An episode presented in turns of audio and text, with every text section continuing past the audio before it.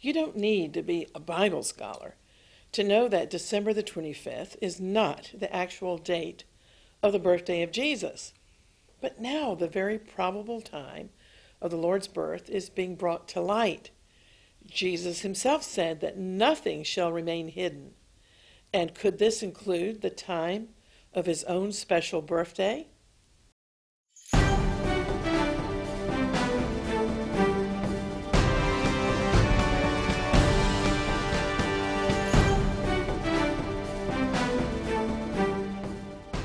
Joy to the world, the Lord has come. Shalom, I'm Christine Darg. The old Christmas carol, Joy to the World, may describe what the time of the Lord's birth was really all about. The biblical festival of joy called the Feast of Tabernacles.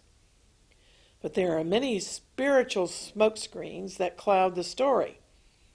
In my lifetime, the economic impact of Christmas has grown steadily, and in more recent years, the marketplace has added a strange ritual, crudely named Black Friday, when bargain hunters literally break down barriers and fight over toys and TV sets. Sadly, it's often the disadvantaged and the poor. People already over their ears in debt, even from the last Christmas. Well, God never intended for the Lord's birth to be merchandised. Truly, the birth of Jesus was joy to the world in a deeper meaning than perhaps the church has ever understood. In all likelihood, the birth of Jesus didn't take place in the winter season at all, but during the autumn biblical festival of joy called the Feast of Tabernacles. Western Christianity has been locked into the tradition of December the 25th. In the Eastern churches, the Lord's birthday is also celebrated as part of the Feast of Epiphany on January the 6th. All year round, the Lord's birth should be of great interest to anybody who studies the fulfillment of Bible prophecies. One of the most outstanding prophecies about the birth of the Messiah is Micah 5 2, which stipulates that the Messiah must be born in the little town of Bethlehem. It says, But you, Bethlehem Ephratah, though you are little amongst the clans of Judah, yet out of you shall come forth a ruler in Israel, whose going forth are from of old, from eternity. Another outstanding Bible prophecy is Isaiah 7:14 the sign of the virgin birth. It says, Therefore the Lord himself shall give you a sign. Behold, the virgin shall conceive and bear a son, and shall call his name Emmanuel, meaning God is with us. But it seems celebrations of the birth of Jesus have been continually surrounded by controversy. By the fourth century, the Western Church had decided upon December the 25th for Christmas not based on any religious evidence, but on a pagan festival, the birthday of the sun god, observed near the time of the winter solstice. Various theologians justified associating Jesus with the sun, because after all, Jesus was prophesied in Malachi 4 2 as the sun, S U N, of righteousness, arising with healing in his wings. And of course, the gospel describes Jesus as the light of the world. But if you think Christmas is controversial today, the holiday has already had a long history of controversy. Following the Protestant Reformation, many of the new denominations, including the Anglican and Lutheran churches, continue to celebrate Christmas. However, in 17th century England, the Puritans strongly condemned celebration of Christmas, calling it the trappings of popery. After the parliamentary victory over Charles I during the English Civil War, the Puritan rulers banned Christmas. Pro Christmas rioting broke out in several cities, and for weeks Canterbury was controlled by rioters. A book by the title The Vindication of Christmas was published in 1652 in London and it made arguments against the Puritans. The book made note of old English Christmas traditions such as carol singing. The restoration of King Charles II in 1660 ended the Puritan ban on Christmas. But in Scotland, many Calvinist clergymen still disapproved of Christmas celebrations, and the Presbyterian Church of Scotland discouraged the observance of Christmas. According to Wikipedia, it was not until 1958 that Christmas became a public holiday again in Scotland. During Revolutionary France, Christmas church services were banned, and this sounds like the politically correct atmosphere of today.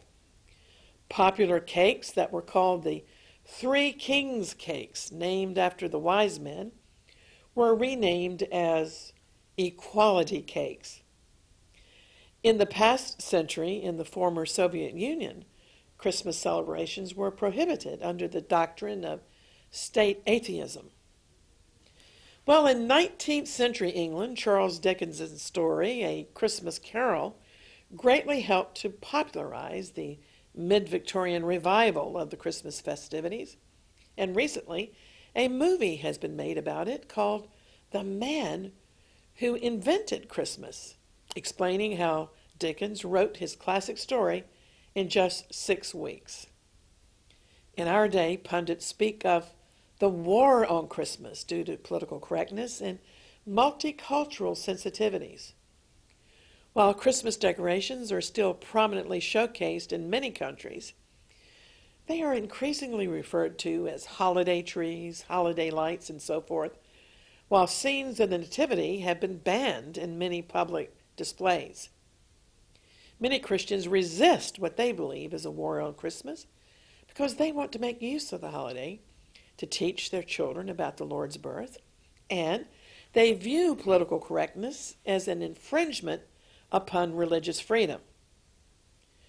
Well, now, if all the fuss is over a wrong date in the first place, are there any clues in the Bible to tell us when the Lord's birth actually occurred? Daniel 2:28 says, "There's a God in heaven who reveals secrets." And we also have Proverbs 25 2, which declares it's the glory of God to conceal a matter, but it's the glory of kings to search out a matter.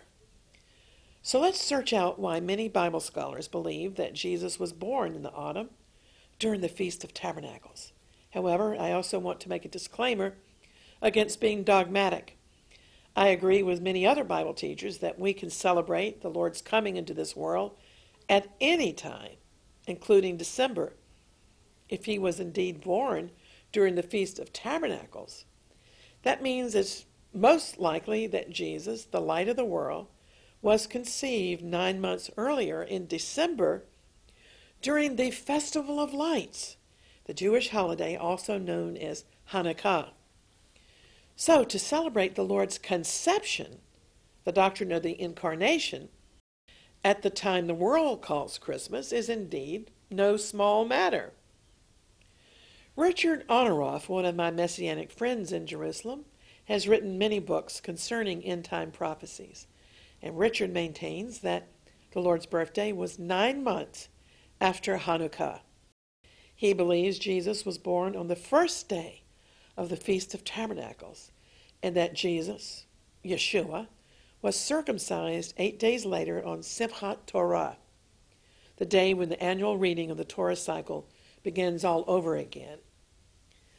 For decades since the advent of the Messianic Jewish movement, I've heard various other Bible teachers explain that Jesus was born during the Feast of Tabernacles. But if Yeshua was born during Tabernacles, as many Bible scholars now believe, why was the Lord's birthday kept a secret? And why wasn't it recorded in the Gospels? Well, Richard Otteroff reminds us that the pregnancy of Jesus' mother, Mary, was kept a secret to protect her and their families from gossip and slander.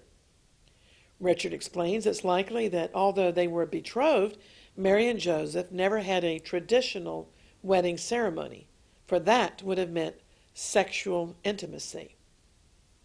Matthew 1:18 gives us the explicit detail that Joseph kept Mary a virgin until after she had given birth to her son Jesus.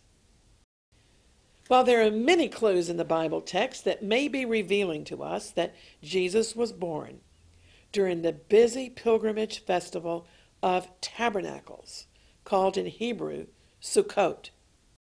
One tabernacle in Hebrew is a sukkah. Sukkot is plural, meaning tabernacles or booths. Sukkah was always used to describe a shed type of dwelling, especially during the Feast of Sukkot, when families dwell in these simple, flimsy buildings. Sukkot is a reminder of the time that the Israelites dwelt in temporary structures in the wilderness after coming out of Egyptian slavery. The flimsy dwellings are a physical reminder that God Himself is their true shelter.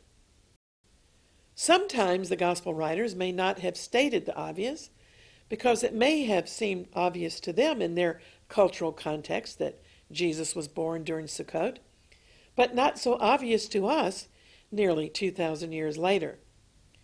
The word tabernacle itself is a big clue. In John 1:14, the gospel writer chose to express the entry of the Lord into this world like this The Word became flesh and tabernacled among us. John could have said that the Word became flesh and dwelt among us, but he used the expression tabernacled amongst us. It's interesting that in Genesis 33:17, the patriarch Jacob referred to his cattle stalls as Sukkot, which is the correct Hebrew term for that makeshift structure. So if baby Jesus was born on Sukkot, then he would have fulfilled God's Torah law at birth by sleeping in a sukkah, a stable. And in God's providence, it happened just that way, because there was no room in the inn for the Holy Family. Instead, a stable, a sukkah, would have been the first dwelling place of baby Yeshua. But if we're to believe that Jesus was born during the Feast of Tabernacles, which always falls on the Hebrew calendar in September or October, don't we need some harder evidence? Many Bible scholars believe God has given the evidence because no detail is recorded in the Bible by accident. In fact, it's believed that the timeline of the Lord's conception and birth can be calculated from information supplied in Luke chapter 2.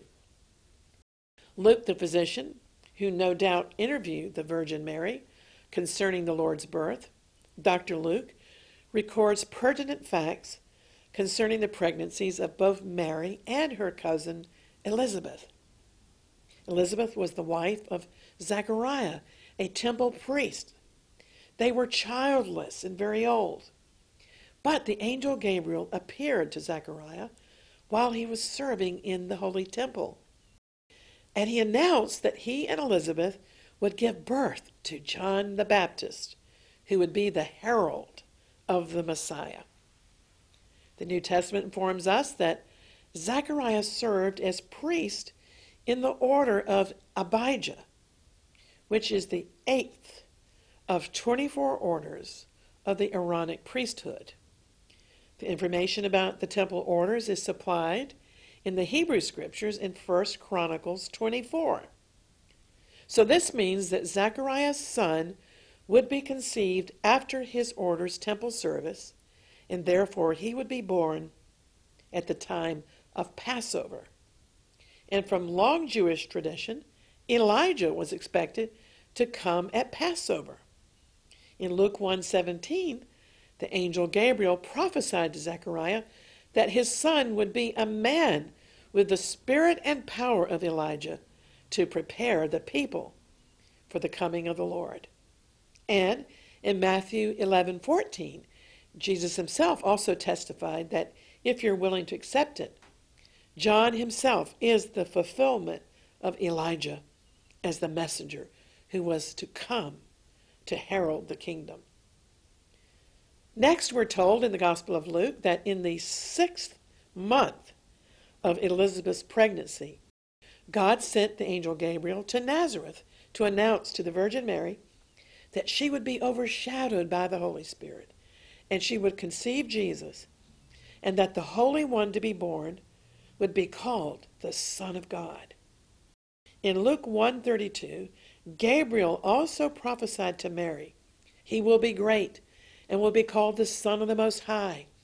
The Lord God will give him the throne of his father David, and he will reign over Jacob's descendants forever. His kingdom will never end. Much of that prophecy will be fulfilled, by the way, at the Lord's second coming. Gabriel also encouraged Mary's faith by telling her the miraculous news that her elderly cousin Elizabeth was, in fact, six months pregnant. So Mary hurried to the hill country of Judea to see Elizabeth's pregnancy for herself. And the visit confirmed to Mary that the child recently conceived in her own womb was a great miracle. If John the Baptist was born at Passover, then Mary's visit to Elizabeth when Elizabeth was six months pregnant would have been in December. That means December would have been the time of the Lord's supernatural conception. Then, if you add nine months, the normal time of gestation of a pregnancy, if you add nine months from December, Jesus would have been born in September, the time of the Feast of Tabernacles. Another clue that Jesus was born during Tabernacles is that the Gospel of Luke informs us that it was still warm for shepherds to watch over their flocks in the fields at night in Bethlehem. So it wasn't winter time. So artwork of a white Christmas and the popular song, I'm Dreaming of a White Christmas, don't match the biblical account. But one of the biggest clues is the angel's message of joy in the shepherd's field. The Christmas carol, Joy to the World, may be more prophetic than we ever knew. In Luke 2:10, the angel of the Lord announced to the shepherds good news of great joy. A savior for all people, the Messiah of the Lord, has been born in the city of David. And this will be a sign to you. You will find the baby wrapped in swaddling clothes, lying in a manger. Suddenly, a great company of the heavenly host appeared with the angel, praising God and saying, Glory to God in the highest, and on earth peace, goodwill toward men. After finding the baby, the shepherds spread the word, and all who heard their testimony were amazed. Besides the command to dwell in booths, we need to know that one of the biggest characteristics of the Feast of Tabernacles is that it's called the Festival of Joy. Unlike Yom Kippur, the Day of Atonement, which is the most solemn holy day in Israel, Tabernacles is specifically the time to rejoice. The people are commanded to rejoice before the Lord for seven days. Sadness and sorrow must flee away. Therefore, the biggest clue that Jesus was born during Sukkot is the message of the angel to the shepherds. In Luke 2, the angel said, Don't be afraid, for behold, I bring you good news of great joy, which shall be to all the people. Today there's born to you in the city of David a Savior who is Messiah, the Lord. So I want to underline the angel's announcement good news of great joy, because Sukkot is the only Jewish biblical feast recorded as a time of great joy. In fact, Sukkot is described by Israelis as the season of our joy. We must never forget that Tabernacles is the feast of rejoicing. You see, God has a cycle of festivals, and He tends to do what Richard Otteroff calls God things, miracles, on God days. For sure, we know Jesus died for the sins of the world strategically and precisely at the festival of Passover, fulfilling many Bible prophecies. So, was the Son of God born on just any day, or was his miraculous birth time to occur during one of the Lord's festivals? That's why Luke 2:10 is such a big clue. Behold, I bring you good news of great joy, which shall be to all people. Sukkot is the festival of joy. It's the primary feast where God's people are commanded to rejoice. We find that in Leviticus 23:40. It says, "You shall rejoice before the Lord your God for 7 days." Well, for many years during the Feast of Tabernacles, Christians have already been celebrating in Jerusalem as a prophetic act. Christians from the nations come up each year to celebrate with Israel the Feast of Tabernacles. In our ministry, we hold what's called the movable Feast of Tabernacles as we celebrate throughout the city of the great King and worship the Lord in the streets and in decorated temporary shelters Sukkot, shelters of great joy, praise and worship, and teaching. Surely the Son of God came to earth in the fullness of time for God's purposes. Being born in a sukkah would speak of the Lord's humble birth, and dying on the cross at Passover speaks of his sacrificial death. It's interesting that during the Feast of Tabernacles, 70 bulls were offered in Jerusalem they were sacrificed in intercession for the 70 known nations of the earth at that time. If Jesus was born at that time, he entered the world as God's offering for all the nations. And in the future, when Jesus returns and reigns in Jerusalem on Sukkot, the Feast of Ingathering, all the nations will celebrate the greatest of all gifts, Jesus, Emmanuel, God with us. The nations will worship the King and celebrate Yeshua's gift of eternal life.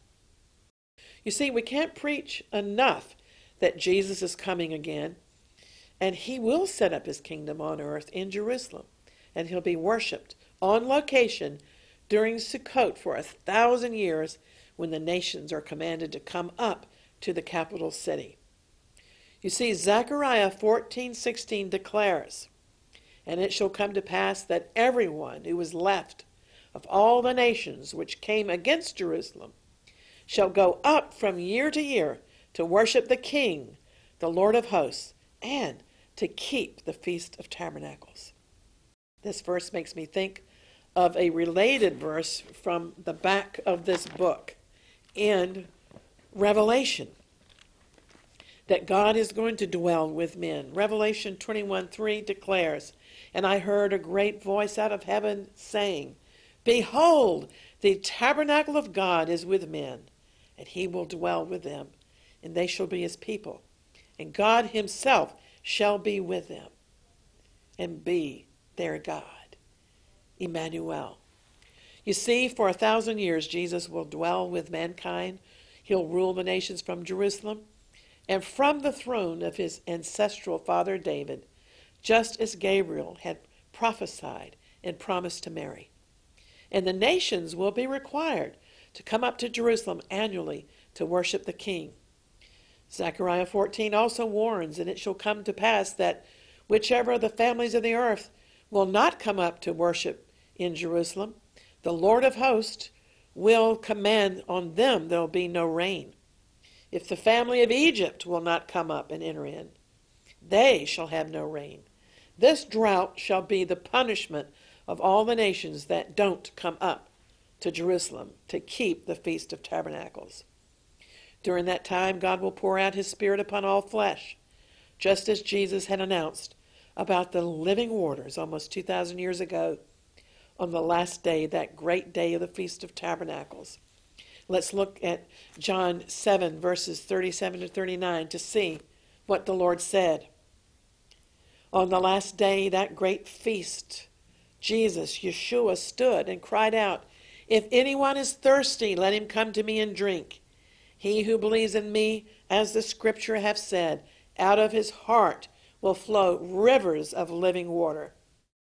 By this he spoke concerning the Spirit.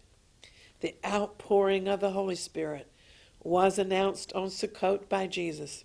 It was fulfilled in measure during Pentecost and it will have a larger fulfillment during the Feast of Tabernacles, during the millennium, as the nations celebrate the Messiah.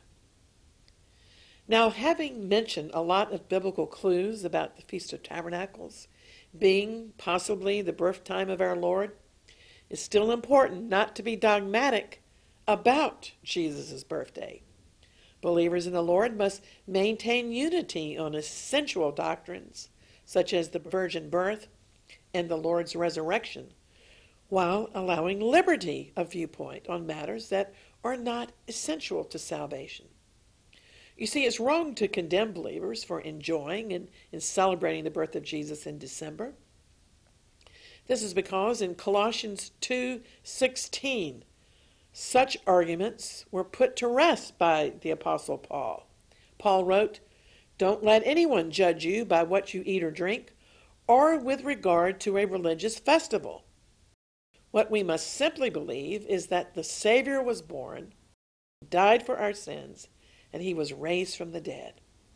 We've all sinned and deserve God's judgment, but God the Father so loved the world that he gave his only begotten Son to satisfy God's judgment against sin for all and anybody who will believe in and trust the Savior for salvation. Although Jesus lived a sinless life, he loves us so much that he was willing to die in our place, taking the punishment that we all deserve. Then he was buried, but he rose from the dead on the third day according to the scriptures.